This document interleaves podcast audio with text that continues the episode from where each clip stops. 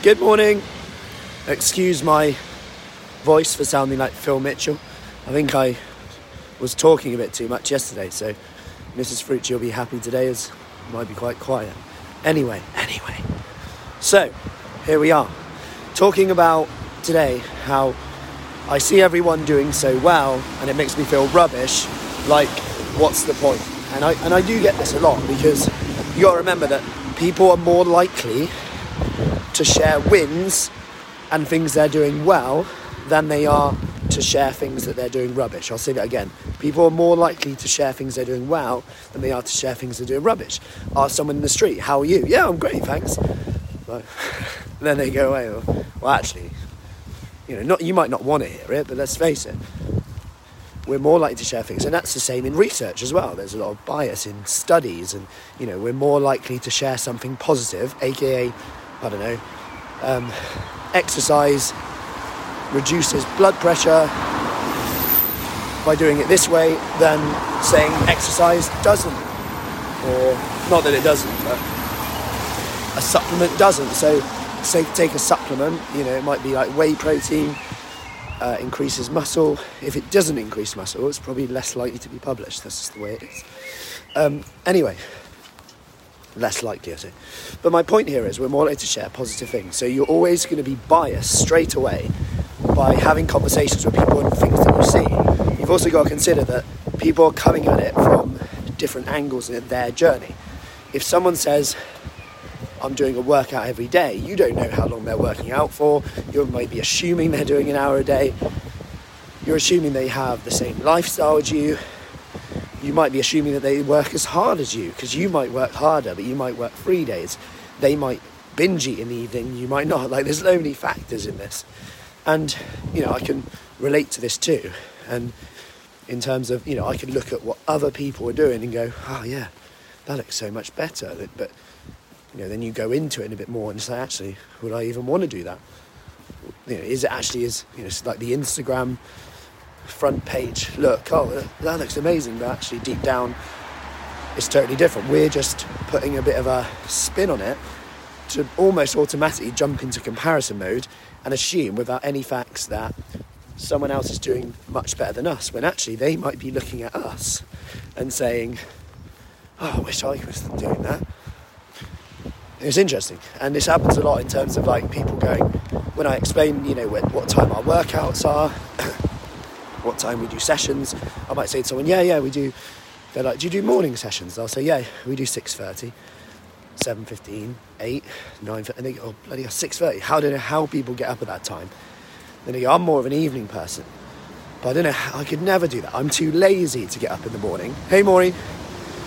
I'm too lazy. I don't, I'm not a morning, but like all these things, putting ourselves down straight away, forgetting that the people in the evening go say the opposite. I don't know how people get up in the morning, da da da. And then the people in the morning will say, I don't know how people finish work or I don't know how people get home in the evening and have the motivation to get out again. I just I'm just done by then.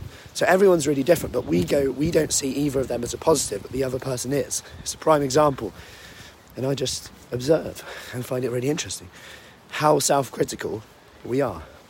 So anyway, we can all do it. But the, the key thing to remember is that we can call this self sabotage. We can call this imposter syndrome. You know, you've heard all those things. But actually, it's just a part of being a bit uncomfortable. And normally, if we can get comfortable with being a bit more uncomfortable, that's where we'll see the best results. I know it sounds really cliche, but if you didn't see a problem as a problem, but actually a problem as inevitable, what would be different in that? That if you just started every day, writing down three things you did well yesterday, and then asking the question, what could possibly come up and stress me out today? Dot dot dot. What could possibly get come out and stress me out today? What would the best version of me do to make sure that I handle this in the best possible way? All of a sudden, you have a strategy to come up with a potential stressor.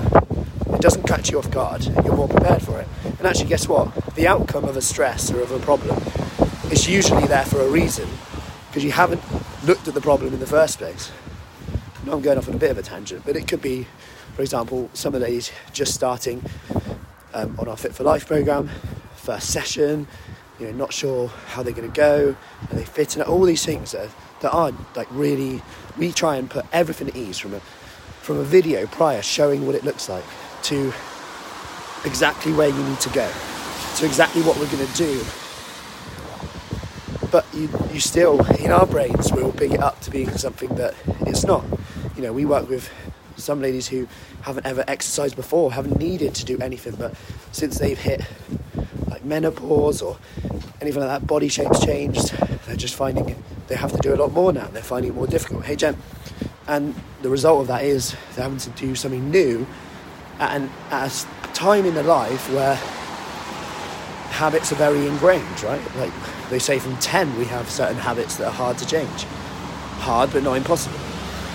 Um, or tendencies rather than habits. Habits are changing.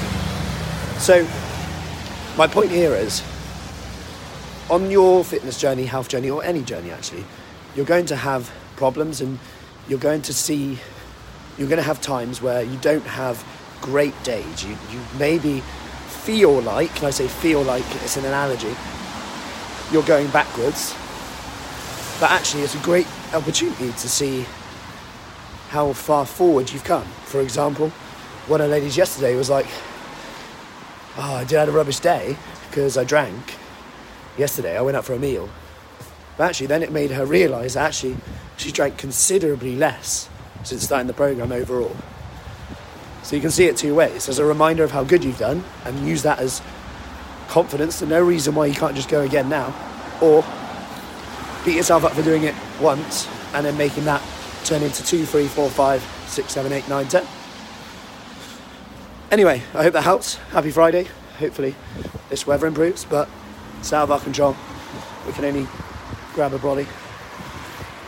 And I will see you later. Any questions? Just let me know. We are off to morning workouts, Devizes, Marlborough, live from home, in person. We've got tone and sculpt, full body, and muscle strengthening. So I will see you soon. Take care.